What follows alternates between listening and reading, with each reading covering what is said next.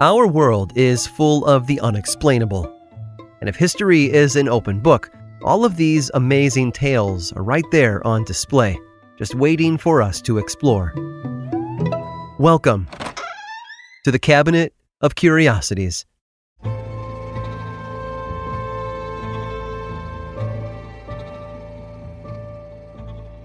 We've all mailed a letter or two in our lifetime. Most of us understand that sending a letter has certain costs attached to it, like paying the mail carriers and the people who sort and organize it all. So there's a fee attached to each letter. Literally, in fact, since the 1840s, people have paid for the privilege to mail a letter by purchasing stamps.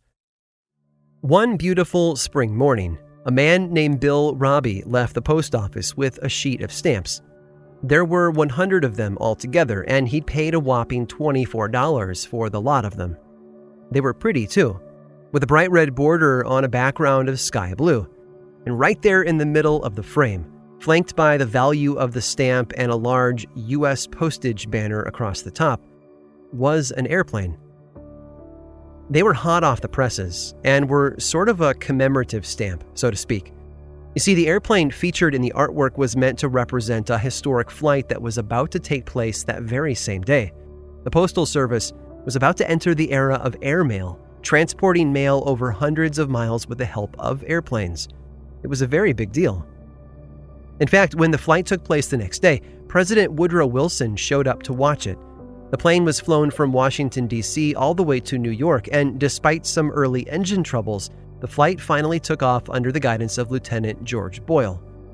The plane, by the way, was a Curtiss model JN 4. JN, of course, sounds a lot like Jen, which is why most people called them Jennies. And that Jenny took off and vanished over the horizon. Anyway, the day before, when Bill Robey took those stamps home, he noticed something odd about them. The entire sheet appeared to have been printed incorrectly. The plane in the middle of each tiny frame was flying upside down, the product of a simple printing error involving a reversed plate. Most importantly, though, they were rare. In fact, only nine of those upside down sheets were printed before the mistake was fixed, making them extremely valuable. I think most people have seen them before, too. These stamps are a textbook example of how manufacturing errors can turn a common object into something that's incredibly desired to collectors. And let me tell you, these things were desirable. Bill ended up selling his $24 sheet a week later for $15,000. The man who bought it sold it a week later for $20,000. From there, the prices just skyrocketed. Over the years, the sheet was separated into blocks to sell off one or two stamps at a time, and by the 1960s, a single stamp price was in the tens of thousands of dollars. By the 1980s, one stamp would run you nearly $200,000. In May of 2016, the old inverted Jenny set a new record with a single stamp selling at auction for nearly $1.2 million. And honestly, I can't help but wonder at the power of rarity and time to make something as small as a postage stamp become worth more than a million bucks. It's crazy for sure, but it's not the craziest part of this story. These stamps were released on May 10th of 1918, just a few days ahead of the flight they were meant to commemorate. On May 15th, the crowd gathered to watch the plane take off and then watched it slowly disappear in the distance, except it headed in the wrong direction. It was supposed to fly north, but instead headed south. The pilot, George Boyle, blamed it on a broken compass when he called his boss for help. You see, it Turns out he had landed somewhere in Maryland and needed someone to come and get him and the plane. And not just landed, Boyle actually crash landed that Jenny, which was a bit more embarrassing.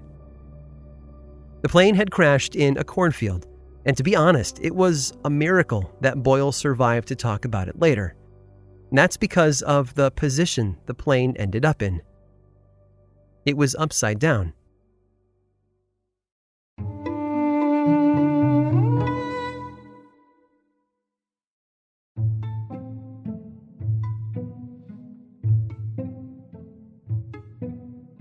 Allan was born in Scotland in the early 1800s, and from the very beginning, life was rough. His neighborhood in Glasgow was known for its poverty and crime, making it very difficult to break outside of that pattern. But Allan tried. His father passed away before he turned 10, causing him to enter the workforce to help support his family. As he grew and worked over the years, though, he encountered new ideas and movements, one of which was known as Chartism. It was a mid 19th century reform movement in Britain that called for better rights for the working class. It wasn't a bad thing. At its core, the Chartist movement was demanding better voting rights and representation in a government that had been a bit too inaccessible for a very long time. But like all big movements, there were some who took things too far. Violent protests and demonstrations led to arrest warrants for a number of Chartists, and Allan's name was among them. To avoid arrest, Allan hid out at the home of friends for months. In April of 1842, though, those friends managed to sneak him aboard a ship that was headed to the United States. For a long while, he seemed to be safe. Until, that is, the ship was wrecked off the coast of Nova Scotia. Thankfully, though, Allan survived. He eventually made his way to the Chicago area, where he set up life in a Scottish community known as Dundee. Allan was safe there. He had left his troubled past behind and evaded the authorities. He might have had a price on his head back home, but in America, he was a free man. All he needed to do now was keep a low profile, and everything would be all right. Five years after moving to Dundee, though, something happened to change that. Allan had rowed out to a small island in the middle of the Fox River to cut some timber and encountered evidence of a large campsite. It was unusual enough that Allan returned to town and told the sheriff about it, and together they set up watch to see who might be using the island and for what. When they discovered who it was, the sheriff was astounded. A well known counterfeit operation had been using the island for gatherings in between crimes, and thanks to Allan, all of them were captured and taken to jail. The sheriff was more than grateful for Allan's help and made the young man a deputy as a reward. Within two years, Allan had moved to Chicago, where he joined the police force there. He was good at his job and had an eye for details that no one else seemed to have. Before long, he became Chicago's first official detective. His career would become something of a legend. Hated by criminals, he was plagued by assassination attempts for years. A decade after arriving in Chicago, though, it was another man's assassination that Allan managed to stop. A group of people had planned to kill newly elected President Abraham Lincoln as he was traveling to Washington, D.C. for his inauguration. Allan managed to stop it, though. He went on to build a business around his skills. He left the official police force and became a freelancer, offering his private investigation services to anyone who needed them. His reputation became so great that when the Department of Justice needed to supplement their team of investigators in 1871, they hired Allan's company. It's all a bit Ironic, isn't it? A man who fled his homeland to avoid arrest for criminal activities ended up becoming the premier detective of the 19th century. His team helped track down the notorious serial killer H.H. H. Holmes. They toppled the largest New York crime syndicate of the day and did battle with the outlaw Jesse James. Most people today would recognize Allan's company if they heard the name, because it's so unusual. That's not Allan's fault, though, because as far back as he was concerned, he did the logical thing and named the business after himself. As a result, his surname has become synonymous with the concept of a detective agency. The Pinkertons. I hope you've enjoyed today's guided tour of the Cabinet of Curiosities. Subscribe for free on Apple Podcasts or learn more about the show by visiting curiositiespodcast.com. This show was created by me, Aaron Mahnke, in partnership with How Stuff Works.